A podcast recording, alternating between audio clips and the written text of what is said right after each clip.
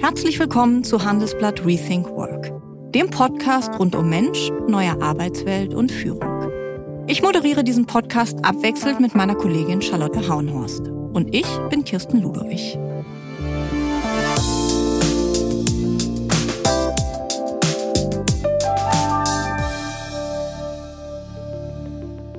Doreen Denstedt ist seit Februar Ministerin für Migration, Justiz und Verbraucherschutz in Thüringen. Sie ist die erste schwarze Ministerin in Ostdeutschland. In einem Bundesland, in dem die AfD laut Umfragen auf 34 Prozent kommt und ihre eigene Partei, die Grünen, nur auf fünf. Obwohl das ziemlich trübe Aussichten für die Landtagswahl im nächsten Jahr sind, lässt sich die 45-Jährige nicht unterkriegen. Im Gegenteil, wir haben sogar richtig viel gelacht in unserem Gespräch. Dabei geht es um ernste Themen. Natürlich um die AfD, aber auch um Rassismus und Diskriminierung, die Dennstedt schon ein ganzes Leben lang begleiten. Es geht um die DDR, in der sie aufgewachsen ist und wo sie schon im Kindergarten wusste, was sie sagen darf und was nicht. Um die Baseballschlägerjahre, wie sie die Jahre nach der Wende nennt. Und es geht um die Kritik, weil sie so wenig Erfahrung in der Politik hat. Wir reden aber auch über ihre Leidenschaft für Baustellen, auf denen sie während des Studiums gearbeitet hat, und ihre Zeit bei der Polizei. Dort war sie zuletzt in der Vertrauensstelle, die Menschen betreut hat, die sich über die Polizei beschweren. Und wir reden über ihre große Klappe, ihren Kleiderschrank und die verlorene Kontrolle über ihren Kalender. Denstedt sagt immer, was sie meint. Das kann einem gefallen oder nicht. Aber langweilig wird es definitiv nicht mit ihr. Herzlich willkommen, Frau Denstedt. Ja, vielen Dank für die Einladung. Frau Denstedt, die AfD ist seit Wochen im Umfragehoch, vor allen Dingen in Ostdeutschland. Ähm, darüber müssen wir sprechen, auch wenn Ihr Ministerpräsident Bodo Ramelow es falsch findet, dass man zu viel über die AfD redet. In Thüringen ist die AfD ja nicht nur besonders stark, sondern sie ist mit äh, Partei- und Fraktionschef Höcke auch ähm, besonders radikal. Warum? Also warum die AfD das jetzt äh, so macht, wie sie das macht, weiß ich auch nicht, das kann ich auch nicht beantworten. Aber wir müssen aus meiner Sicht tatsächlich drüber sprechen oder zumindest den Menschen, die sich ähm, Gedanken machen und die sich Sorgen machen, eine Stimme verleihen. Und da sage ich, wir müssen auf jeden Fall uns dieser Herausforderung stellen und auch gerade jetzt aus grüner Sicht entschieden entgegenstellen. Mhm. Aber warum geben die Menschen ihre Zustimmung einer so radikalen Partei? Das ist die große Frage. Äh, dort sind sich auch PolitikwissenschaftlerInnen nicht ganz einig, warum jetzt äh, dort der Zuspruch so groß ist. Sonneberg mit der Landratswahl äh, in, in den letzten Wochen hat uns nochmal gezeigt, dass es definitiv nicht daran liegt, ähm, an den wirtschaftlichen Voraussetzungen. Sonneberg ist eines der wirtschaftsstärksten Gebiete in Thüringen. Dort geht es den Leuten gut. Wo zum ersten Mal ein Politiker von der AfD zum Landrat gewählt worden ist. Genau. Ne? Also ein kommunales Spitzenamt sozusagen, erstmals in Deutschland. Ne? Ja. Und die Leute machen sich natürlich nicht erst seit, äh, seit der Landratswahl, sondern auch schon vorher ihre Gedanken, machen sich sehr große Sorgen. An mich werden nicht nur Sorgen von ähm, Personen mit Migrationshintergrund herangetragen, die sagen, oh, ich weiß gar nicht, was ich machen soll. Wenn das alles Wirklichkeit wird, was die AfD da in ihren populistischen Reden ähm, mittlerweile auch unverblümt sagt, dann muss ich Thüringen wahrscheinlich verlassen, sondern es sind auch insbesondere ähm, junge Leute, die sagen, in so einem Bundesland möchte ich keine Familie gründen, dort möchte ich nicht äh, arbeiten, dann suche ich mir lieber ein anderes Bundesland. Und das erfüllt mich natürlich mit großer Sorge, ja. weil unsere demografische Entwicklung in Thüringen es tatsächlich nicht zulässt, dass wir weitere ähm, ähm, Arbeitskräfte verlieren, ja. weil wir Arbeitsstellen auch jetzt schon nach neuestem Gutachten nicht mehr besetzen können in den nächsten Jahren. Ja. Uns fallen richtig viele Arbeitsstellen weg. Mhm. Bodo Ramelow meint, die hohen Umfragewerte für die die AfD seien auch so eine Art von Trotzreaktion, verkürzt gesagt.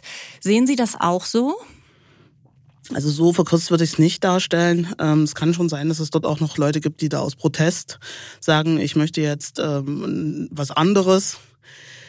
Es ist aber, äh, glaube ich, zu kurz oder zu, zu vereinfacht ausgedrückt. Ja weil wir haben dort nicht ähm, jemanden, der es nicht versteht oder wir haben kaum Leute, die, die nicht auch verstehen, was sie da tun und das, das muss man deutlich benennen. Ja. Also wenn ich dort mit einem sehr rechten Flügel der AfD keine Probleme habe, dann muss ich das eben auch deutlich ansprechen, damit die Leute eine Chance haben, nochmal genau drüber nachzudenken, was sie damit anrichten. Hm.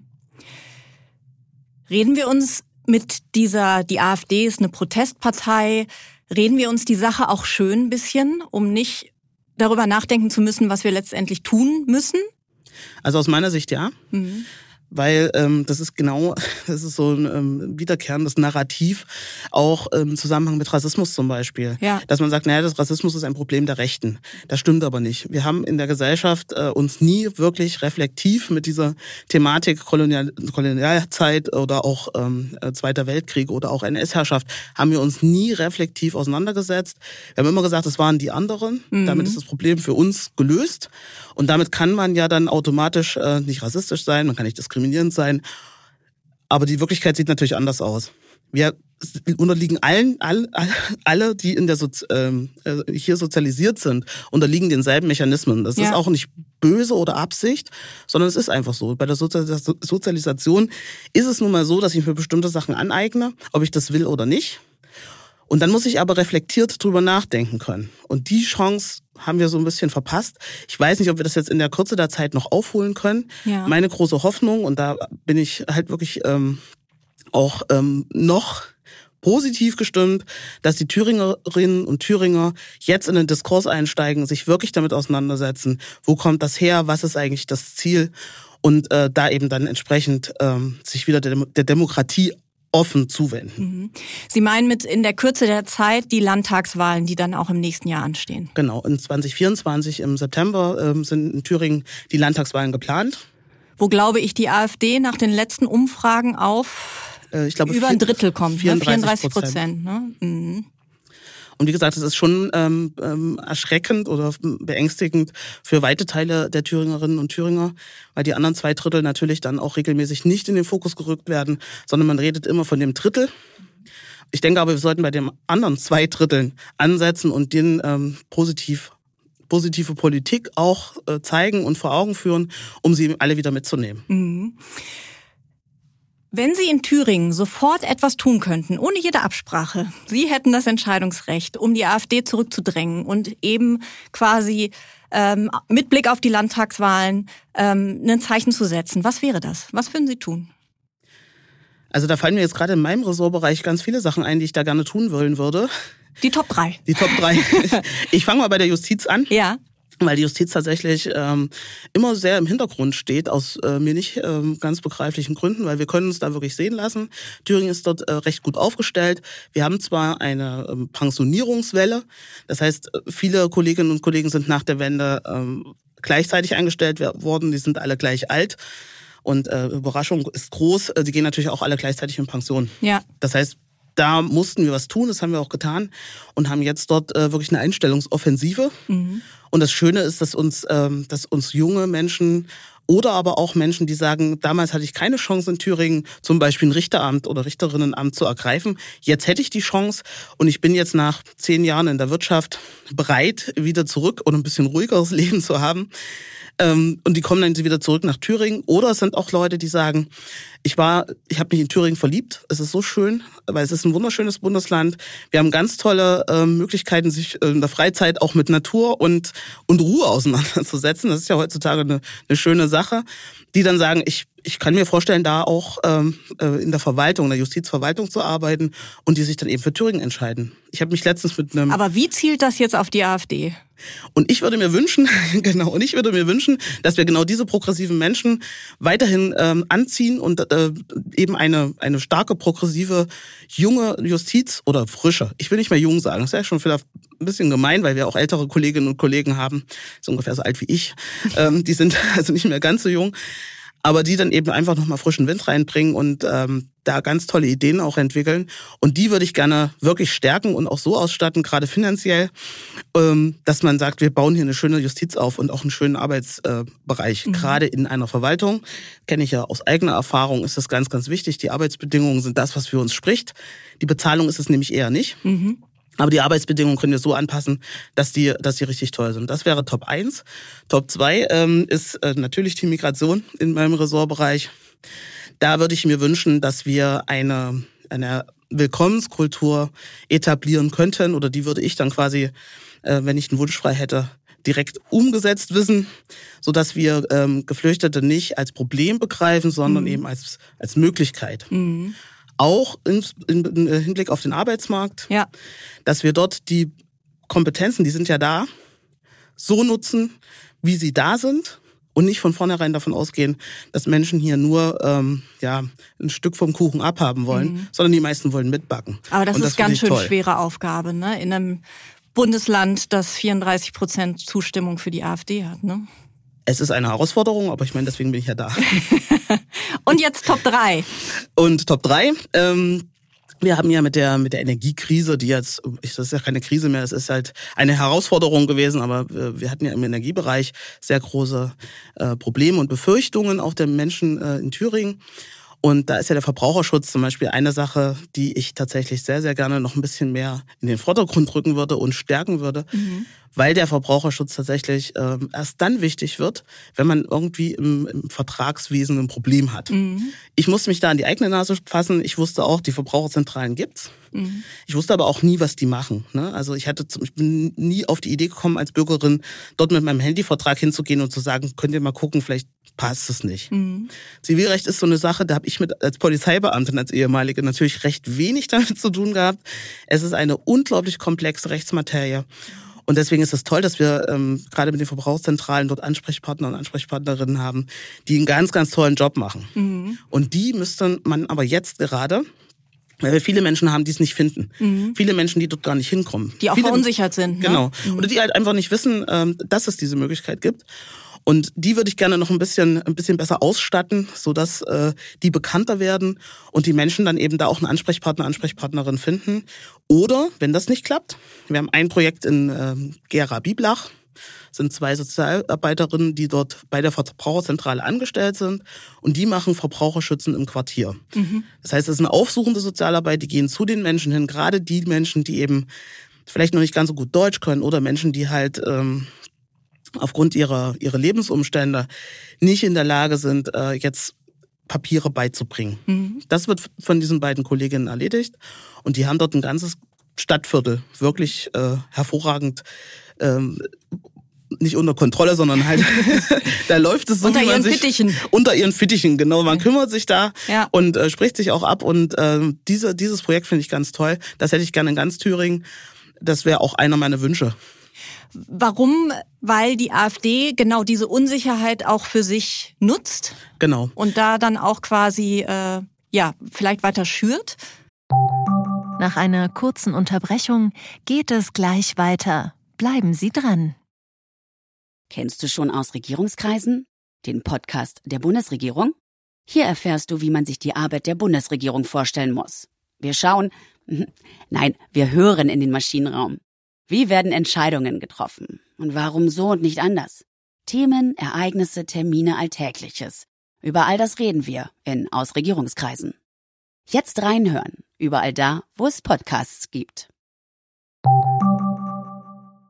Ja, es ist relativ einfach äh, mit einem Meme. Also ich, ich sage immer, ich habe immer gesagt, äh, manche Leute sind bei uns leider auf Bildzeitungsniveau ohne jetzt natürlich eher eine große äh, deutsche Zeitung mit äh, vier Buchstaben ähm, explizit nennen zu wollen, sind die auf diesem Niveau. Ja. Und ähm, Jetzt sind wir aber mittlerweile da hingekommen, dass wir auf Meme-Niveau sind. Mhm. Das heißt, ein Bild und ein, und ein Spruch, ein populistischer Spruch, zieht die Menschen an, das verfängt sich. Mhm. Und da entwickeln sich dann ganz äh, schlimme Narrative daraus, was eben auch die Kultur in einzelnen, einzelnen Bereichen der Bevölkerung und der Gesellschaft so durcheinander bringt, dass wir eben Zuspruch zu einer AfD haben, mhm. obwohl die Leute nie ein Parteiprogramm gelesen haben oder mhm. auch überhaupt nicht parteipolitisch wissen, wo das hingehen soll. Aber den Spruch haben sie sich gemerkt, der war einfach, der war einprägsam, klang auch vielleicht gar nicht so schlecht. Und ähm, deswegen der hohe Zuspruch. Jetzt hat die Regierung in Thüringen ja keine Mehrheit ähm, und sie sind in dieser rot-rot-grünen Koalition ähm, immer darauf angewiesen, dass die Opposition mitstimmt, wenn sie Gesetzesvorhaben zum Beispiel auf den Weg bringen. Das heißt ja auch, dass es immer viel Geschacher gibt. Äh, ist das auch nicht ein riesiges Einfallstor für so eine Partei? Also ich glaube, dass die Leute ähm, gerade jetzt nach der Corona-Pandemie tatsächlich so ein bisschen harmoniebedürftig sind. Keiner hat, hat äh, Spaß am, an Streit so und so nicht. Ne? Und ähm, also Auseinandersetzungen sind gerade nichts, was, was die Bevölkerung möchte. Das Problem ist, dass natürlich im politischen ähm, Diskurs, in, in der Demokratie muss es möglich sein, auch zu streiten.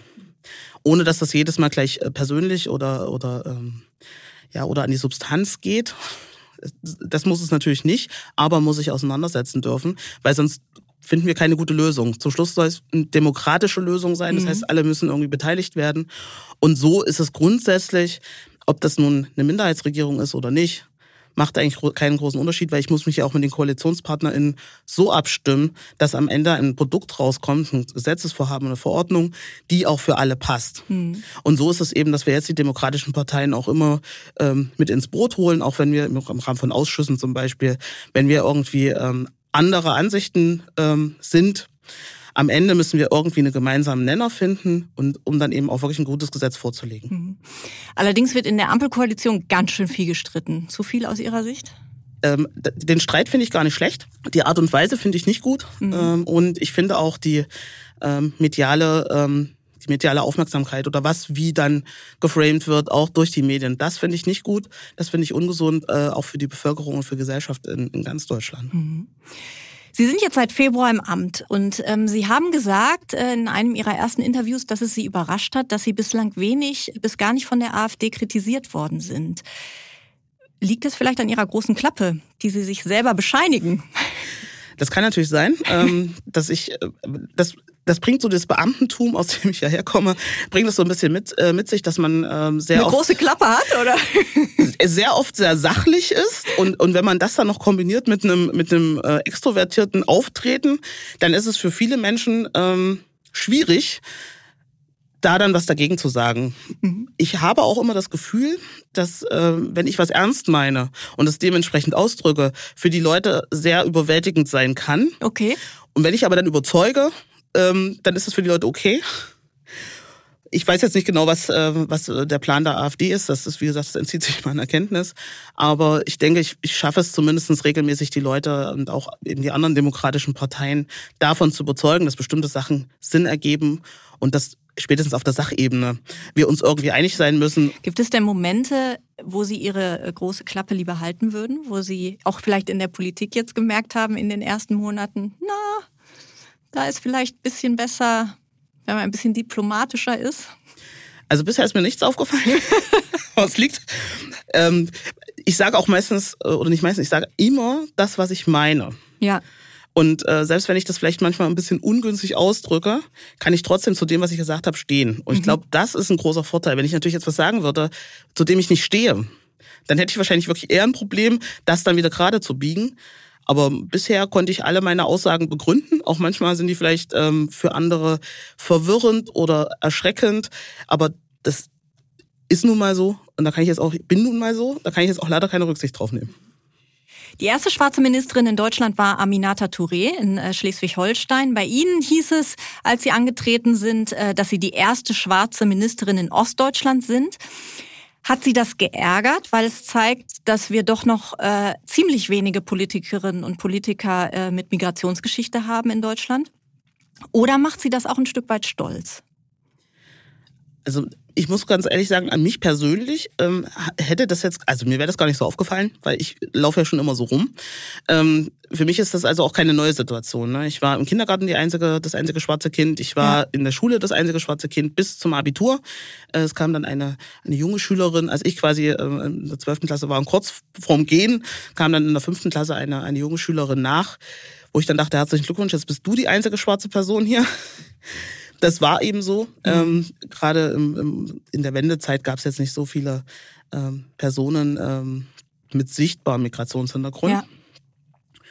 Und äh, deswegen ist das für mich keine neue Situation. Also ich bin immer irgendwo die Erste gewesen. Ja. Ich bin jetzt nicht die erste schwarze Polizistin in Thüringen gewesen. Dann gab es schon äh, eine Person vor mir. Okay.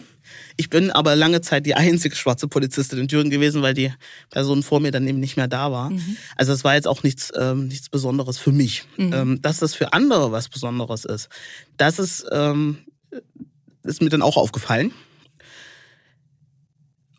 Aber das ist auch so eine Sache, wo ich, wo ich ähm, so ein bisschen nicht gespalten, weil eben auch die Frage kam, ja, was, was macht das mit einem? Mhm. Ja, für mich macht das keinen Unterschied, weil es schon immer so war. Und äh, damit bin ich schon mal fein. Mhm. Aber für die anderen ist es natürlich eine auch symbolträchtige Sache. Und für die, ähm, für einige äh, schwarze Personen oder auch Personen mit Migrationshintergrund war es natürlich eine richtig große Sache die sich richtig gefreut haben, die sich über die Repräsentanz gefreut haben, die Möglichkeit eben jemanden anzusprechen oder jemanden zu sehen. So dieses Rollenbild, das hatte ich natürlich nicht im Kopf, aber ja, natürlich. Ja. Man hat ja dann eine, eine Vorbildrolle, die hatte ich auch in Uniform schon, aber jetzt ähm, hat es nochmal eine andere Dimension. Ja. Und das ist mir natürlich schon wichtig. Und das ist dann der Moment, wo ich dann auch meine große Klappe unter Kontrolle bringe, dass ich eben sage, okay, also für euch mache ich das gern. Und dann kann ich mich auch ein bisschen zusammenreißen und kann noch mal, kann noch mal kurz drüber nachdenken und meinen Satz ein bisschen schöner formulieren.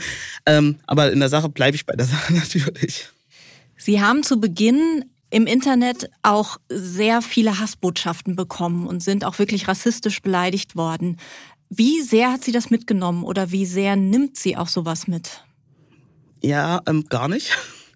Weil wirklich auch, ist es ist es wirklich so. Ja, also okay. auch das ist keine neue Situation. Weil sie abgehärtet sind oder weil sie eine Strategie gelernt haben, ja. das nicht an sich ranzulassen? Oder? Ich, ich denke, ich habe da, ich habe das, ähm, also äh, jeder geht ja da anders damit um. Ja.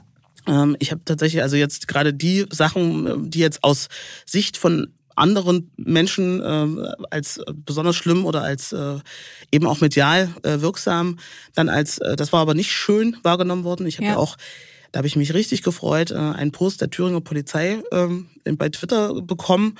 Ich glaube, das ist auch das erste Mal passiert in, in, in der deutschen Geschichte, dass, ähm, dass es sich bei der ich glaube, da war ich noch, äh, war ich noch nicht Ministerin, da war ich noch ähm, vor der Ernennung, äh, dass es sich bei mir um eine Kollegin handelt und natürlich rassistische Beleidigungen nicht nicht toleriert werden. Und mhm. das fand ich natürlich grandios toll, mhm. ne, dass da meine Kollegen also auch öffentlich gesagt haben, so geht's nicht. Mhm das ist so das, was ich, was ich an Positiven daraus nehme. Und, und also ich sag mal so, die, die ganzen Botschaften, die da irgendwer geschrieben hat, die habe ich zum Teil gar nicht mitbekommen, mhm. weil ich ähm, mir Social Media in der Zeit äh, tatsächlich so nicht verboten habe, aber meine sämtlichen Accounts waren hinterm Schloss. Okay. Um eben erstmal zu schauen, ist da irgendwas, was man vielleicht besser ähm, nicht off, off, äh, öffentlich postet, zum Beispiel was ich die die Wohnanschrift oder äh, ja, ja, ja. ne, wo man also das, dass man das äh, erstmal rausnimmt, nochmal ganz genau durchschaut, den ganzen Feed nochmal anschaut, das Ganze bereinigt oder wo habe ich den letzten Urlaub verbracht oder ähnliches, ne? Oder mit wem bin ich verwandt? Das ist ja auch so eine Sache. Es muss ja. so Sicherheitsaspekte waren mir dann doch wichtig, weil da kommt dann wieder die Polizeibeamtin durch. Ja. Ich will ja meine Familie auch nicht in Gefahr bringen. Und das wurde natürlich dann, habe ich dann in aller Ruhe nochmal durchgeschaut und ähm, haben Sie Anzeigen erstattet? Ja, ähm, wobei ich, ich habe das, ähm, ich habe das outgesourced, ich hätte es gar nicht selber geschafft. Ich bekomme quasi dann immer nur die Mitteilung, äh, ob ich einen Strafantrag stellen will oder nicht. Und stelle den dann auch regelmäßig. Ähm, einfach um da auch äh, weil ich mir auch als äh, Polizeibeamtin damals immer den Mund fußlich geredet habe, dass mhm. die Leute es bitte anzeigen ja. sollen, mhm. weil es sonst die Statistik verfälscht. Ja. Weil wenn es keiner anzeigt, dann ist es auch nicht passiert. Dann ja. haben wir am Ende eine La ein Lagebild, was sagt, wir haben hier kein Problem. Und eine riesengroße Dunkelziffer. Genau. Mhm. Und haben wir aber. So, und deswegen habe ich immer also äh, brav alles angezeigt, auch wenn es für mich jetzt äh, zum Teil, also es belastet mich nicht. Ist Diskriminierung und auch Rassismus Ihr ständiger Begleiter, also seit Sie klein sind? Ja. Mhm. Äh, wobei, also so eine offene rassistische Beleidigung fast, also gerade wenn man jetzt äh, schon erkennt, okay, die Person äh, kommt jetzt gleich mit irgendwas um die Ecke, fast nicht so schlimm, wie wenn es einen kalt erwischt. Also wenn man jetzt, äh, ich hatte jetzt vor ein paar Tagen erst wieder eine lustige Begegnung im Fitnessstudio, wo ich auch dachte, ernsthaft. Ich hatte so Probleme, meinen, meinen Spind zuzukriegen, aus welchen Gründen auch immer. Ja. Ähm, und dann kam eine Frau, die mir quasi erklärte, wie der Spind funktioniert. Okay. Dann habe ich die angeschaut. Also ich hatte auch in diesem Moment, ich war relativ müde und äh, wollte eigentlich nur mal schnell, weil ich gerade noch Zeit hatte, mal schnell trainieren. Ja. Dann habe ihr nicht geantwortet. Habe sie halt so ein bisschen ungläubig angeschaut. Und dann wiederholte sie ihren Satz nochmal lauter. Mhm. Da dachte ich, wenn ich jetzt kein Deutsch sprechen würde, hätte es mir nichts genützt, wenn sie lauter spricht. Ja. Ähm, wir konnten das dann klären, mhm. aber es war natürlich wieder so eine Sache, wo ich dachte, ja, das wäre wahrscheinlich einer weißen Person nicht passiert. Und geben Sie was Ihren Kindern mit, ähm, die wahrscheinlich ja auch in irgendeiner Form in Berührung kommen mit Diskriminierung? Ähm, ich habe meinen Kindern, ähm, so gut es mir möglich war, äh, Bildung zukommen lassen. Mhm. Äh, ich habe versucht, äh, immer ihr, ihre, ja, ihr eigenes Wesen, ähm, soweit es für mich noch tragbar war, äh, sich entwickeln lassen. Äh, ich habe immer geguckt, dass sie, dass sie reflektiert auf bestimmte Sachen äh, reagieren, habe ihnen immer die Möglichkeit eingeräumt, ihre Meinung zu sagen. Mhm. Es war nicht immer einfach, ähm, weil man ist ja dann als, als Mutter oder als Elternteil äh, regelmäßig dann auch Adressat dieser, dieser Ausprobieren, ne? wie weit äh, kann ich gehen und wie, wie gut kann ich es begründen. Hat manchmal mehr, manchmal besser ähm, geholfen. Aber die sind äh, sehr intelligente, starke Persönlichkeiten geworden. Ich ja. denke, ich habe da alles richtig gemacht. Total uneigennützig. Zumal sie alleinerziehend waren. Also insofern können Sie sagen, Sie haben äh, genau. alles auf sich vereint. Ja, das stimmt. Äh, wobei ich auch immer äh, Freunde, Bekannte, äh, Rugby, äh, die Rugby-Fangemeinde und Rugby-SpielerInnen und Rugby-Spieler ganz Deutschlands ähm, quasi mit äh, an meiner Seite hatte, die da alle sich irgendwie mit eingebracht haben, weil die Kinder nämlich immer dabei waren. Das war ganz lustig. Und ähm, da sind sie, sind die, glaube ich, zu, zu sehr starken Persönlichkeiten rangewachsen, die eben auch bestimmte Sachen einfach thematisieren können oder wenn ihnen was nicht passt, das eben dann auch in den entsprechenden äh, Art und Weise mhm. Äh, zurückweisen. Ich glaube, das ist der große Vorteil. Kommunikation ist auch so eine Sache, die mir sehr, sehr wichtig ist. Mhm. Und äh, insbesondere bei meiner Tochter habe ich da, glaube ich, alles richtig gemacht. mein Sohn sagt weniger, aber wenn der was sagt, dann hat es auch Hand und Fuß und das ist, äh, glaube ich, so das, das Wichtigste. Sie selbst sind, äh, als Sie klein waren, ähm, in Saalfeld-Saale geboren worden und dann in Erfurt, glaube ich, aufgewachsen. Genau. Ähm, werden Sie manchmal gefragt, äh, woher Sie oder Ihre Mutter oder Ihr Vater eigentlich kommen? Also auch so dieser typische Spruch? Ja, ständig. Also ich werde äh, fast immer gefragt, woher ich komme ähm, meistens. Und das ist ja dann das Unangenehme, weil das, grundsätzlich die Frage ist ja nicht verwerflich, ne? also das kann man ja machen, aber nicht als erste Frage. Mhm. Ne? Nicht äh, nach einem guten Tag und woher kommen Sie? Das macht, macht man normalerweise nicht. Ne? Man wartet das nur noch zwei, drei, vier, fünf Minuten und macht ein bisschen Smalltalk und dann kann man immer noch fragen. Bevor man so eine Beziehungsebene nicht aufgebaut hat, sollte man die Frage halt einfach bleiben lassen. Aber manche Leute sind halt so übergriffig, die fragen dann halt wirklich gleich, manche sogar vorm Hallo, woher kommen Sie? Mhm. Und dann sage ich immer aus Saalfeld. Das führt dann meistens und dann zu kommt, Verwirrung. Und woher kommt Ihr Vater oder woher genau. kommt Ihre Mutter? Und die meisten haben aber sind jetzt mit, mittlerweile, das, das ist auch wirklich eine Entwicklung äh, in den letzten Jahr, Jahrzehnten, weil die Frage beantworte ich eigentlich fast schon immer so, weil ich mir dann Spaß draus mache, mhm. wie die Leute reagieren. Und da ist aber eine Entwicklung passiert. Früher war das so, dass sofort die Nachfrage kam, ja, aber wo kommen Sie eigentlich her? Aus Saalfeld. wo kommen, und dann fängt es an mit den Eltern oder, äh, ne? Und, weil keiner will die Frage stellen, warum bist du schwarz oder warum ja. siehst du aus, wie du aussiehst, ne? Ja. Warum, warum nicht die Frage? Dann stellt mir doch die Frage, dann kriegt ihr auch die Antwort. Mhm. Ähm, die Frage wurde nicht gestellt und, aber jetzt mittlerweile ist es so, dass die Leute erstmal stoppen. Mhm. Dann fällt ihnen auf, das soll man nicht mehr machen.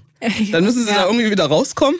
Also es ist ähm, zum Schreien komisch manchmal je nach je nachdem wie man sich fühlt ne es, es das kann das witzig sein wie gesagt das sieht auch jeder anders das ist jetzt hier keine allgemeingültige Definition von wie spreche ich mit schwarzen Menschen für mich ist es halt manchmal ähm, oder sehr oft sehr witzig so dass man dann eben auch gleich einen Gesprächsöffner hat mhm. und dann habe ich natürlich auch die Chance äh, entsprechend äh, auf diesem Niveau an Beziehung, was wir da aufgebaut haben, äh, dann auch weiter zu sprechen.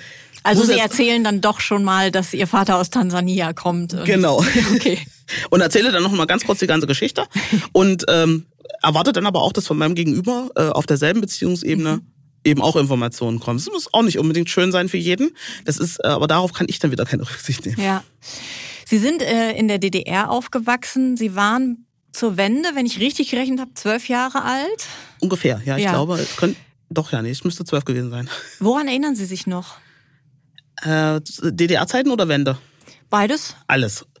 Also, ich kann mich auch noch an Kindergarten erinnern, da war ich immer sehr ungern. Nee, Kinderkrippe war ich ungern. Das war nicht schön. Ähm, die haben auch immer die Äpfel geschält, das fand ich unmöglich. Äpfel schält man nicht, man die, die Schale ist lecker, das muss man mitessen. da kann ich mich noch dran erinnern. Ähm, Kindergarten war auch nicht so toll, also das fand ich jetzt auch blöd irgendwie da. Ich kann aber nicht mehr genau sagen, warum, ähm, weil es eigentlich ein schöner Kindergarten. Meine Kinder sind dann übrigens auch in diesen Kindergarten okay. gegangen. Ähm, aber da habe ich dann mal meine beste Freundin damals äh, kennengelernt, mit der ich dann mhm. natürlich auch zu DDR-Zeiten war es ja übrig, dass man in die Schule gemeinsam in die gleiche Schule gekommen ist und dann mhm. ging das halt so weiter. Und ähm, das war die erste, die, die so gesagt hat, warum, warum meinst du denn, wollen wir nicht spielen oder irgendwas in der Richtung? Mhm. Ganz genau kann ich mich an dieses Gespräch nicht mehr erinnern, das ist doch ein bisschen lange her. Und dann hatte ich quasi eine, eine Bezugsperson in diesem Kindergarten in meinem Alter und das mhm. war total toll. Mhm. Ich glaube, die Person, ich weiß gar nicht, ob ich das mal gesagt habe, aber die Person hat so zum ersten Mal irgendwie so äh, dieses, ähm, ich kann auch mitspielen Ne? Und Sie sind doch heute noch befreundet. also heute, wir sind auch heute noch befreundet. Wir sehen uns nicht mehr ganz so oft. Ja. aus Gründen. Ähm, ist ja auch wenn man, älter, so. genau, wenn man älter wird, ist das halt so. Aber ähm, wir sind uns sehr lange erhalten geblieben. Mhm. Also wir haben die komplette Schulzeit auch dann den Wechsel äh, nach der Wende äh, aufs Gymnasium zusammen gemacht. Und es war schon eine sehr wichtige Person in meinem Leben. Mhm. Vom Kindergarten an quasi. Genau. Und dann äh, sind wir durch diverse Höhen und Tiefen in der DDR gegangen. Ich erinnere mich an eine, ähm, wir mussten mal was singen vor dem Fahnenappell. Das kann man ja heute, das kann sich ja heute gar keiner mehr vorstellen. Ne? Also wir wussten im Kindergarten schon, was wir sagen durften, was wir nicht sagen durften, mussten aufpassen, dass uns nicht der Falsche belauscht. Und das sind alles so Sachen, wenn ich mir vorstelle, mein Sohn, der hat es immer geschafft, wenn ich gesagt habe, sagst das bitte nicht so laut, dann was soll ich nicht? Und dann fing er an, das genau laut zu sagen. Und ich dachte so, hm, mit dir wäre ich auf jeden Fall, hätte ich zu der Zeit auf jeden Fall Riesenprobleme bekommen, weil wir in dem Alter schon genau wussten, wann sind wir lieber ruhig, wann beobachten wir lieber die Situation. Und das ist schon ziemlich beängstigend so rückblickend. Also für uns war es ja damals normal, aber rückblickend ist das ziemlich beängstigend, dass Kindergartenkinder bereits wissen, dass sie bestimmten Leuten nicht erzählen dürfen, was auf dem Fernseher kommt. Und dann erzählen Sie immer mal wieder gerne von Ihren Baseballschlägerjahren. Das war ja dann Was steckt Wende. dahinter? Genau. genau, dann hatten wir erst noch die Wende. Äh, die war äh, erschreckend. Ähm, man ist dann halt wirklich in die Schule gekommen, da waren Klassenkameradinnen weg oder äh, die mhm. dann halt über Ungarn irgendwie versucht hatten, mit den Eltern wegzukommen. Und es war eine ganz, ganz ja, beängstigende Zeit. Wo ich jetzt teilweise drüber nachdenke, was, was wir als, auch als Thüringerinnen und Thüringer, also als damals eben in der DDR lebende Menschen, was wir alles schon durchgemacht haben und haben es überstanden, ähm, verstehe ich immer nicht, warum die Leute jetzt so ein Drama aus manchen Sachen machen. Ne, es war ja damals auch so, dass äh, Tausende von, von Ost ähm, ähm, Bürgerinnen und Bürger über die Grenze sind und die alten Bundesländer mussten sich auch irgendwas einfallen lassen, wo sie die, wo sie die Menschen unterbringen, ja. ähm, in Arbeit bringen und wie man die aufnimmt. Genau. Und dann die Baseballschlägerjahre war ja so, dass äh, diese Verunsicherung, die wir auch als, als Teenager spürten, wir konnten es halt, wir waren einfach noch zu jung, um das dann halt ähm, ja auch irgendwie thematisieren zu können. Wurde auch nicht jetzt groß drüber gesprochen. Wir hatten mhm. Lehrer, die waren völlig verunsichert, die wussten nicht, welches Lehrbuch jetzt gilt. Das zog sich auch eine Weile. Mhm. War jetzt nicht so, dass es ähm, zwei Wochen und dann war alles schick, sondern das war dann das nächste Schuljahr. Wir hätten in Englisch zum Beispiel, wären wir auf einem super Stand gewesen, wenn wir das Englischbuch weitergemacht hätten. Haben wir nicht. Weil keiner wusste, machen wir jetzt Englisch, machen wir Russisch, machen wir irgendwas. Okay. Und ähm, die Baseballschlägerjahre waren dann, glaube ich, so ein bisschen der, äh, dieses, dieser Umbruch des Systems. Ich habe äh, alte Kolleginnen und Kollegen aus dem Polizeibereich, die mir dann quasi nochmal geschildert hatten, was dort auch polizeilich auf die zukam. Mhm und was da eine Zeit lang, und dafür ist es noch relativ gut gegangen, was da alles im Staat nicht funktioniert hat. Das mhm. haben wir als Bürgerinnen und Bürger so nicht mitbekommen. Mhm. Was wir dann mitbekommen haben, war, dass ähm, bestimmte Gruppen, also insbesondere gerade auch die äh, ja, Neonazis, die dann, die dann da Konjunktur hatten, ja ich habe da keine Zahlen. Es würde mich mal, jetzt, wo, wo wir drüber sprechen, würde es mich tatsächlich mal interessieren, wie damals die Zahlen waren. Mhm. Weil es war ja so, dass man sich als Teenager dann entscheiden musste. Also zumindest war das das Gefühl, bin ich links oder bin ich rechts? Mhm. Mitte gab's nicht. Mhm. Ne? Also jeder, der irgendwie gesagt hat, na, ich spiele hier nicht mit, der war dann sofort, der wurde dann sofort angeguckt, so, nein, du musst dich für eine Gruppe entscheiden. Das ist natürlich ein mhm. bisschen ähm, kindisch auf der einen Seite, auf der anderen Seite ist das natürlich auch eine ganz gefährliche, ähm, gefährliche Sache, die auch von, von niemandem begleitet wurde. Ne? Da gab es keine Lehrer oder so, die da mit uns irgendwie drüber gesprochen haben. Das wurde in keinster Weise irgendwie thematisiert. Schule war dann eh so, ist eh dann schwierig, so mit 13, 14. Und äh, dann hat man sich dann halt irgendwie entschieden. Mhm. Ich habe mich jetzt mal nicht für rechts entschieden, ähm, aus Gründen. Was jetzt auch nicht überraschend ist. Ja und äh, bin dann ähm, halt äh, regelmäßig auch das äh, stand auch mal in einem Artikel, äh, dass ich Punk war. Ich habe es nicht zum Punk geschafft. Ich habe nur mit Punks äh, ähm, quasi, die waren mit in der Peer Group. Ne? Das mhm. hat sich halt so ergeben. Ich meine, irgendwie muss man ja äh, mit seiner Peer Group zurechtkommen. Mhm. Niemand kann für seine Peer Group. Und ähm, mit den Leuten bin ich dann immer unterwegs gewesen und äh, das war auch gut so. Ne? Mhm. Ne? Also alleine wäre ich da durch die Zeit tatsächlich nicht gekommen. Da waren Freundschaften, ich meine, in dem Alter sind Freundschaften so das Wichtigste, aber mhm. da waren Freundschaften für mich auch tatsächlich ein bisschen überlebenswichtig, weil ich äh, nachts durch Erfurt durfte ich nicht alleine. Mhm. Ich war auch in, in, in der Peer Group auch relativ, also nicht die jüngste, nicht immer die jüngste, aber öfter war ich, war ich mehr so die Jüngere. Mhm. Musste dann zum Beispiel auch, ich habe im Jugendclub angefangen zu arbeiten. Da gab es dann auch Sozialarbeiter, die das ein bisschen aufgefangen haben, ne, die dann geguckt haben, dass wir nicht ganz so viel Blödsinn machen. Das war auch prima gemacht, das muss man auch nochmal sagen. Und die haben auch darauf geachtet, dass eben das Jugendschutzgesetz eingehalten wurde. Das heißt, für die kleine Doreen ging es dann ein bisschen eher nach Hause als für alle anderen. Mhm. Ich durfte bis 22 Uhr oder was damals im Gesetz stand. Und dann hat mich auch immer jemand nach Hause gebracht. Mhm. Wie kommt man aus einer Punk-Szene dann dazu, sowas Solides zu studieren wie Bauingenieurwesen? Das ist, das ist wirklich eine gute Frage. ähm, also ich hatte äh, einen Deutschgeschichte-Leistungskurs und dachte mir dann auch mit oh, Mathe, oh, hatte ich auch. Mathe wäre auch schön. ähm, ich hatte tatsächlich nach dem, nach dem Abitur so gar keine Vorstellung, was ich eigentlich machen will. Mhm. Und ähm, ich wusste ganz viele Sachen, die ich nicht machen will. Und dann hatte ich überlegt, so, naja, Bau wäre schön, weil ich tatsächlich so, ich hatte auch Bekannte, die, die das gemacht haben. Und weil ich halt tatsächlich so gerne mit Zahlen gearbeitet habe und, und so Bauzeichnen und so Kram, das war für mich schon interessant. Meine Mutter zum Beispiel ist auch Bauzeichnerin. Mhm. Die war damals Ingenieurin, die hat dieses Diplom nicht gemacht, die hat diese Ingenieurausbildung gemacht. Und äh, mein Großvater war Architekt. Mhm. Und da war natürlich Bau so ein bisschen solide. Architektur hatte, glaube ich, einen NC der war noch sehr hoch damals. Mhm. Äh, Weimar wollte ich nicht. Na, rückblickend eigentlich ziemlich blöd, aber die Bauhaus und die Weimar wollte ich erstmal nicht, weil es zu nah an Erfurt war. Ich wollte mhm. erstmal weg. Mhm. Und da habe ich Dresden angeschaut und dann dachte ich mir so, oh, Dresden und Bauingenieurwesen, das wäre doch super. Und dann habe ich mich für Bauingenieurwesen erstmal entschieden. Und dann haben Sie ja auch noch im Studium Ihre Tochter bekommen. Genau. War das geplant oder? Naja, nee, nicht so richtig. ähm, ich sag mal so, das war jetzt, äh, war jetzt nicht geplant, aber es war jetzt auch nicht, dass man sagt, oh Gott, das größte Katastrophe. Ne? Das, mhm. war, das war dann halt so. Und ähm, Aber Sie sind ja, nie, also ich stelle es mir wirklich ja. hart vor, ähm, Studium, Sie waren ja damals auch dann alleine Genau, ich hatte mich dann vom Vater meiner Tochter quasi getrennt ja. und äh, war dann äh, sozusagen alleine in Dreh. Ich war nicht alleine, ich hatte auch dort äh, ganz tolle Freundinnen ja. und, äh, und Bekannte und Freunde. Das, das lief schon. Ich bin jetzt auch nicht der unkommunikative Mensch, der äh, niemanden kennenlernt. Mhm. Also ich hatte dort schon einen Freundeskreis, der auch stabil war. Aber dieser Bezug zu meiner, zu den, zu der Oma quasi des Kindes und Opa und die waren natürlich alle in Erfurt. Mhm. Und deswegen habe ich dann gesagt, ich gehe wieder zurück nach Erfurt und habe dann dort weiter Bauingenieurwesen studiert. Und sind dann irgendwann auch trotz Punk-Szene bei der Polizei gelandet. Genau, trotz, trotz äh, meiner Sozialisationsgeschichte habe ich es dennoch zum äh, Beamtentum geschafft. Na, ich hatte ähm, eigentlich immer neben meinem Studium immer gearbeitet. Also mhm. das äh, ging, ja, ging ja damals nicht anders, ne? dass man irgendwie schauen musste, wenn man jetzt BAföG berechtigt war ich nicht, dafür haben meine, ähm, meine Eltern zu viel Geld verdient. Mhm ich würde jetzt nicht sagen, dass sie wahnsinnig reich waren. Also das kann, würden sie, glaube ich, dem würden sie deutlich widersprechen, aber es war halt so, dass ich kein BAföG bekommen habe.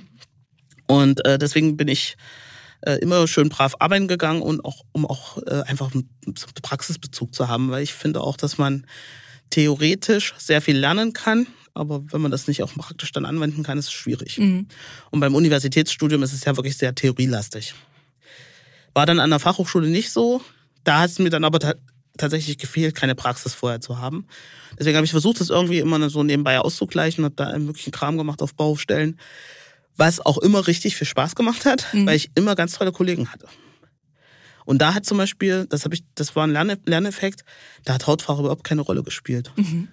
Also gerade ähm, im Tiefbau, ich habe dann, also Tiefbau wollte ich gerne machen, habe ich äh, nie vertieft, aber wäre so meine Vertiefungsrichtung gewesen, Straßenbau die Leute, die da auf der, auf der Baustelle ähm, stehen, da geht's nicht darum, ähm, wie man aussieht, sondern geht's halt wirklich darum, was leistet man. Mhm. Und das war ganz prima.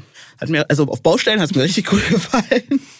Da war ich ein bisschen zu Hause und dann war ich auch ein bisschen traurig, aber je mehr ich quasi in der Praxis gelernt hatte und was ich dann eigentlich machen wollte, habe ich festgestellt, in Thüringen ist die Industrie dafür nicht da. Mhm.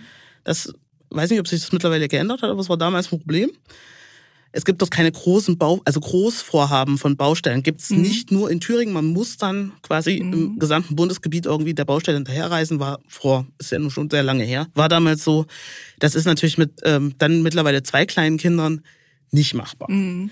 Und dann habe ich gesagt, okay, dann ähm, gucke ich mal, was es noch gibt. Vielleicht so ein netter Job in der Verwaltung. Und äh, da ich ja da schon Rugby gespielt habe, dachte ich, okay, jetzt bist du sportlich gerade wieder fit bewirbst dich doch mal bei der Polizei. Mhm. Weil die Polizei macht viel Sport, war zumindest so mein Gedanke. Und äh, dann habe ich mich für die Polizei entschieden. Ich wurde noch gefragt, ob ich mittleren oder gehobenen Dienst machen äh, will. Ich war damals fast 30 und habe gesagt, nee, also es ist mir ein bisschen zu gefährlich. Ich mache mal lieber den gehobenen Dienst, also das Studium. Habe den gehobenen Dienst auch ähm, gemacht, war auch eine gute Entscheidung. Mhm. Ähm, und ja, war dann äh, trotz da auch wieder alleinerziehend. Trotzdem dann im Rahmen dieser Regelstudienzeit auch, auch fertig und habe auch die Praktikas super hinter mich gebracht und bin dann auch noch auf die DJ gekommen, die ich mir gewünscht hatte. Sie sind ja auch lange Streife gefahren. Das stimmt. Was, wie, wie prägt einen das? Da erlebt man ja unglaublich viel, im Guten wie im Schlechten, oder? Ähm, also ich hatte immer äh, oder fast immer sehr viel Spaß mit den Bürgerinnen und Bürgern, weil es immer wieder überraschend war. Also das kann man, das kann man sich wirklich nicht vorstellen. Ich habe mich, ich habe nicht einmal, dass ich sage, das waren jetzt, das war genau das Gleiche. Mhm. Ja? Also die Sachverhalte waren immer anders und selbst wenn man zum Verkehrsunfall mit ein bisschen Blechschaden gefahren ist, das war auch jedes Mal was anderes. Mhm. Und es war immer spannend, ähm, auch die, die Geschichten dahinter teilweise zu hören oder wie es zu bestimmten Sachen gekommen ist. Mhm. Und da habe ich ganz viel gelernt, ganz viel kommuniziert, mich auch kommunikativ relativ oft weitergebildet und ähm, eben auch ganz viele alte Kollegen und Kolleginnen gehabt, die einem dann auch noch mal so viele Sachen noch beigebracht haben, die eben nicht äh, beim Studium oder beim bei der Ausbildung dabei sind. Jetzt sind Sie auch, als Sie bei der Polizei waren, zu den Grünen gekommen. Relativ spät, 2021. Genau. Warum zu den Grünen? Ist jetzt ja auch nicht so, muss man ehrlicherweise sagen, dass in Thüringen die Grünen Hausmacht sind. Ne? Ich glaube, nach den Umfrageergebnissen kommen sie im Moment auf 6 Prozent. Wie kommt man dann äh, zu den Grünen? Ja, ich war, ähm, ich bin zum, ähm, so zum Berufsverband gekommen, Polizeigrün. Mhm. Äh, das ist quasi wirklich ein Verband, das ist, äh, das hat jetzt nichts mit der, also es hat schon was mit der Polizei zu tun, weil da ganz viele Polizistinnen und Polizisten drin sind oder ehemalige Polizisten und Polizistinnen, auch ähm, ein paar Juristen haben wir, glaube ich, auch, die sich quasi dort dafür engagieren, dass ähm, eine progressivere Sicherheitspolitik gemacht wird. Das könnte man sagen, dafür gibt es auch die Polizeigewerkschaften, aber wenn man sich die Polizeigewerkschaften anhört, ist es manchmal so, da wird, da geht es halt wirklich um die Belange des Beamten oder der Beamtin. Bei manchen muss man auch nicht gendern. Und ähm, das war's dann auch. Ne? Die politische, äh, das politische Engagement von Gewerkschaften, und das ist auch gut so, sollte ja möglichst gering sein, insbesondere bei, von einer Gewerkschaft, die sollte da besser sich raushalten. Deswegen ist der Berufsverband äh, eine gute Idee, wo man eben auch nochmal Sachen bespricht. Zum Beispiel, was können wir denn an der Struktur ändern, damit Racial Profiling eben nicht mehr auftritt? Ne? Ja. Oder äh, welche Ermittlungstaktiken äh, führen denn dazu, dass sich zum Beispiel Sinti und Roma, ne, Antiziganismusbeauftragte bin ich auch noch, ähm, eben besser, also in, in Kontrollen besser fühlen ne? Mhm. oder, oder schlecht fühlen oder wie, dass man es einfach mal definiert. Ja. Und ähm, die Auseinandersetzung mit diesen Themen fand ich total spannend. Da waren jetzt natürlich, der, der Bezug zu den Grünen war dann natürlich da. Dann habe ich mir also nochmal die Grünen angeschaut, habe mir dort nochmal die Innenpolitik angeguckt und dachte mir so, ja, das klingt gut für mich. Da konnte ich mich wiederfinden. So, dann habe ich mich also ähm, erstmal bei Polizei Grün so ein bisschen mit eingebracht und habe dann aber relativ schnell äh, Verbindungen äh, geknüpft. Und dann sind ähm, mehrere meiner ehemaligen Kollegen für die ähm, AfD in den Landtag gezogen, in den Thüringer Landtag. Mhm. Und das war so der Moment, wo ich dann dachte, also wenn man bei einer damals noch eventuell sehr rechten Partei als Polizeibeamter Mitglied sein kann und sich dort auch noch so engagieren kann, dass man ein Landtagsmandat bekommt, ja. dann kann ich aber auch in eine demokratische Partei eintreten. Und ähm, da jetzt neben Polizei und Innenpolitik und progressiver Innenpolitik natürlich auch noch ähm, Tierschutz und und auch so die, ja, der, der Schutz unserer Umwelt. Mhm. Ja, Gerade Thüringen ist, äh, war mal das grüne Herz Deutschlands. Wäre halt schön, wenn wir das noch ein bisschen äh, beibehalten könnten. Mhm. Und das ist natürlich eine Sache. Ich bin an der Hohen Wartetalsperre aufgewachsen, bei meinen Großeltern mit Pilze suchen und Boot fahren und Vögeln, die da rumflogen und äh, wo man, damals kannte ich noch ein paar Namen, heute wird's dünner, ne? am Flugbild erkenne ich kaum noch was. ähm, und eben wirklich also auch sehr naturverbunden da aufgewachsen bin, da war ich natürlich bei den Grünen genau richtig. Ja, ja. Nach einer kurzen Unterbrechung geht es gleich weiter. Bleiben Sie dran. Bist du auf der Suche nach Inspiration und Netzwerkmöglichkeiten? Dann ist das Summer Camp der Handelsblatt Media Group genau das Richtige für dich. Treffe über 800 EntscheiderInnen, nimm an interaktiven Workshops teil und werde Teil der einzigartigen Camp Community. Wir wollen gemeinsam mit dir die Zukunft unserer Wirtschaft gestalten und aktuelle Herausforderungen angehen. Erfahre mehr und sichere dir noch heute dein Ticket auf hmg-summercamp.de. Und dann kam irgendwann der Anruf, ob Sie Ministerin werden wollen. Ja, da war ich aber vorher schon, da habe ich bei den Grünen schon ein bisschen mehr gemacht. Ich bin quasi eingetreten, nachdem ich ähm, ins Innenministerium versetzt wurde, weil ich dort tatsächlich so und so dann mit dieser Polizeivertrauensstelle, die ist eine Stabsstelle des äh, Thüringer Innenministeriums, eh aus dieser, aus dieser Polizeistruktur raus war. Ja. Und ähm, auch nicht vorhatte, dort wieder in diese Polizeistruktur hineinzugehen. Mhm. Und ähm, damit ist man so und so sehr politisch ähm, eingebunden. Und da habe ich das dann mit meiner äh, jetzigen Staatssekretärin, damaligen Chefin, der habe ich das gesagt. Ich habe gesagt, ich würde jetzt in, bei den Grünen eintreten, weil ich meine, so fair muss man sein. Es gibt ja noch ein, ein Mäßigungsverbot ähm, für Gebot für Beamte. Ja. Und Beamtinnen. Und da habe ich gesagt, ich würde da eintreten und gesagt, ja, kann ich Ihnen nicht verbieten. Hat sie juristisch recht. Und ähm, habe das dann einfach gemacht und war dann aber auch zwei Wochen später dann schon Sprecherin der Landesarbeitsgemeinschaft Innenpolitik.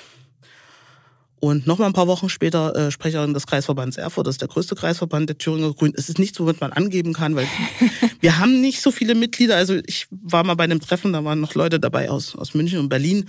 Da, ähm, die haben ähm, teilweise wirklich viele, viele, viele Mitglieder in den einzelnen Stadtteilen. Mhm. Mehr als ganz Thüringen. Also wir müssen Mitglieder, äh, ne, das ist unser größtes Problem. Ja. Mhm. Dass wir aktive Mitglieder brauchen. Und deswegen habe ich dann gesagt, naja, okay, gut. Das Thema Innenpolitik wäre schon meins. Ist, da kann ich, kann ich was zu machen und zu sagen. Kommunalpolitik ist jetzt äh, so eine Sache, wo muss ich mir erstmal so ein bisschen damit anfreunden. Aber ich hatte eine Co-Sprecherin, die das ganz gut gemacht hat. Und ähm, dann irgendwann offensichtlich nach mehreren Podiumsdiskussionen oder auch persönlichen Diskussionen ist man der Meinung gewesen, so eine große Klappe kann man auch anders verwenden. Ihre Chefin hat damals gesagt, äh, Sie sind äh, der Aufgabe gewachsen, Ihr Kleiderschrank ist es nicht. Hat ja. der sich verändert mittlerweile? Ja, zwangsläufig. Also ähm, aber das ist schon ein bisschen Klischee, ne? So dieses Kleider machen Leute, oder? Das ist typisches, also das ist ein definitiv ein Klischee. Ich bin auch mal ganz neidisch, wenn ähm, meine äh, Kollegen ähm, äh, Bundestag oder, oder auch so allgemein, ne, so ich sag mal, bei den Grünen ist es jetzt, müsste, könnte man denken, nicht ganz so wichtig. Ne? Also so ein, so ein Strickkleid würde auch reichen. Aber ähm, das macht tatsächlich was. Ne? Also gerade wenn man jetzt in dem Justizbereich unterwegs ist, mhm. das ist schon, ähm, das sind die Rollenbilder noch, äh, noch deutlich. Mhm. Mhm. Es ändert sich auch, also es wird besser aus meiner Sicht oder wird anders. Ähm, aber da sind schon, äh, und auch in der Verwaltung ist es halt einfach so, dass man äh, da natürlich dann nicht, ähm, ich bin sehr immer sehr gerne in, in so Sportsachen, ne, so Sportklamotten, also immer sehr sportlich mhm. rumgelaufen. Es passt halt auch zu meinem Typ. Aber man kann auch schick und sportlich, habe ich jetzt gelernt. Auf jeden Fall. Und äh, das, damit kann ich leben. Sie haben kaum Erfahrung in der Politik und das haben Sie ähm, auch am Anfang zu hören gekriegt und kriegen es wahrscheinlich jetzt äh, äh, gerade von der Opposition äh, dann doch auch noch mal häufiger zu hören. Ähm, ärgert Sie das? Wie kontern Sie dem? Ist es vielleicht sogar ein Vorteil, dass man keinen Stallgeruch hat? Also dass man nicht diesen typischen politischen Weg gegangen ist? Also, ich würde also aus meiner Sicht äh, werden die Rufe leiser. Mhm.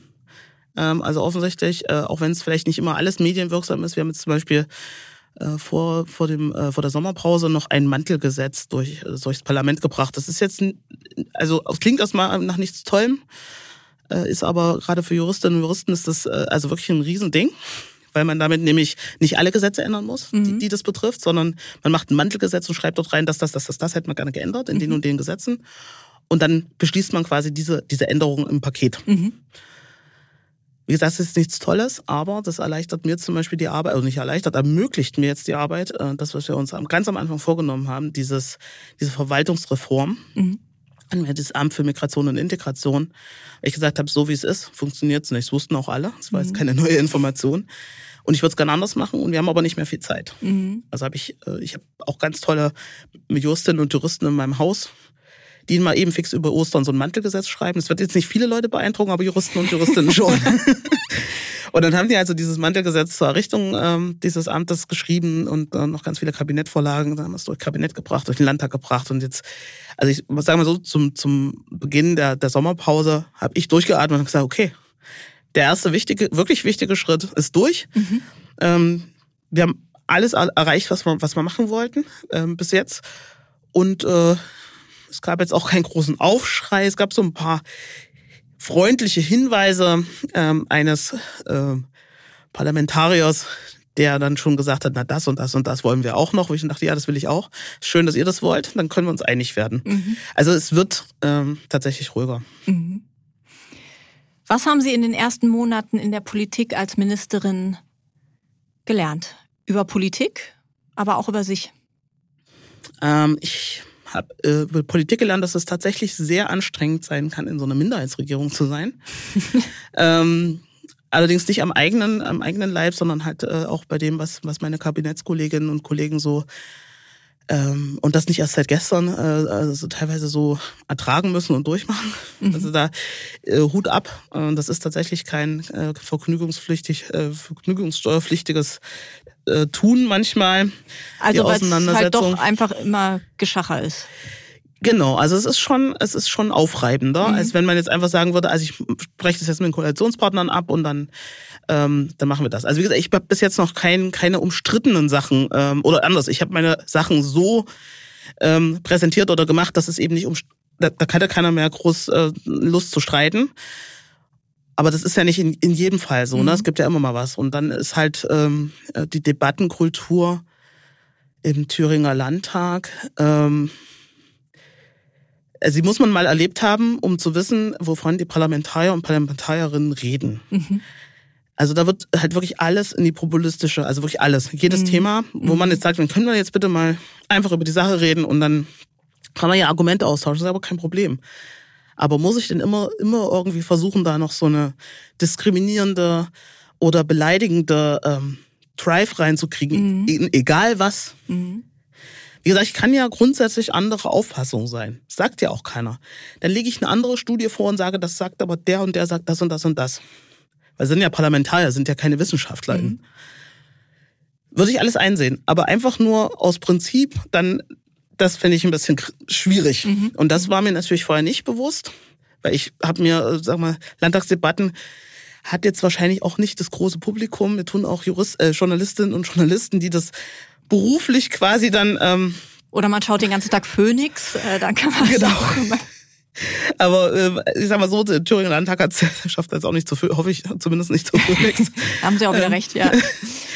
Und äh, die schaut man sich ja nicht in Gänse an. Ja. Aber wenn man das einmal in Gänse quasi ähm, äh, mitgemacht hat, das ist schon, das ist schon anstrengend. Mhm.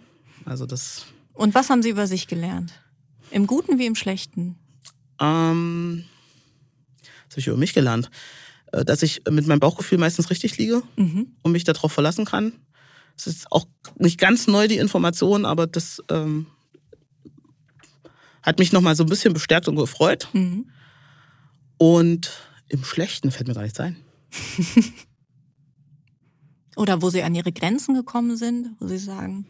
Ich habe die Kontrolle über mein Kalenderjahr verloren. Ne? Also das ist ja, äh, ich hatte noch nie so ein sortiertes Leben. Aber manchmal äh, wird äh, viel von mir verlangt, zum Beispiel, dass ich zeitgleich an zwei verschiedenen Orten bin. Mhm. Das, das üben wir noch. ähm, das, das ärgert mich auch teilweise. Also man hat keine Zeit mehr, mhm. gerade auch Gespräche zu Ende zu führen. Ne? Also man muss dann immer sich höflich, höflich entscheiden, äh, entschuldigen und sagen, Tja, sorry, ähm, ich, Sie sind jetzt nicht mehr ganz so wichtig, ich muss jetzt zum nächsten. Und das, das finde ich ziemlich unangenehm. Mhm. Also manchmal würde ich gerne so Gespräche ausklingen lassen.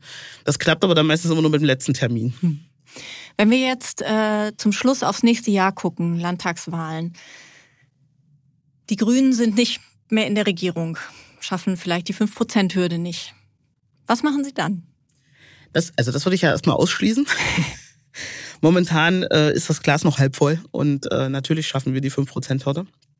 Mindestens, äh, weil wir jetzt, äh, ich sag mal auch, das gilt auch für meinen ähm, ähm Ministerkollegen Herrn Stengele, für den Bernhard. Der Bernhard und ich, wir sind jetzt, glaube ich, ähm, angekommen, können jetzt, also wir haben vorher auch schon genug gearbeitet und geackert, äh, alle beide, aber können jetzt eben auch wirklich äh, Sachen nach vorne bringen und können wieder, ähm, haben jetzt die Chance, wieder ein anderes Bild zu zeichnen, weil die Grünen waren ja auch jetzt äh, aus mir nicht erfindlichen Gründen das, äh, das, das Schlimmste, was der CDU passieren könnte.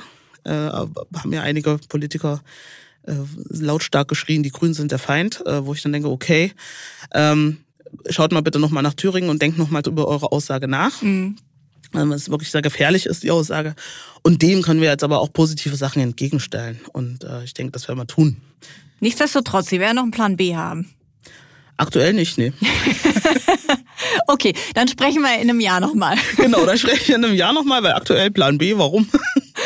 Frau Denstedt, vielen Dank fürs Gespräch. Gerne. Das war Rethink Work mit Doreen Denstedt.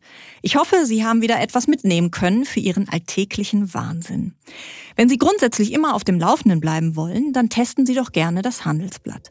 Wir haben gerade ein spezielles Sommerangebot. Damit lesen Sie die aktuellen Artikel plus alles aus dem Archiv statt für vier gleich für sechs Wochen und nur für einen Euro. Schauen Sie doch einfach mal nach unter www.handelsblatt.com slash Sommer-Special. Die Details dazu finden Sie in den Show Notes. Wir hören uns am Montag in zwei Wochen wieder. Bis dahin behalten Sie die Nerven und vor allem die Kontrolle über Ihren Kalender.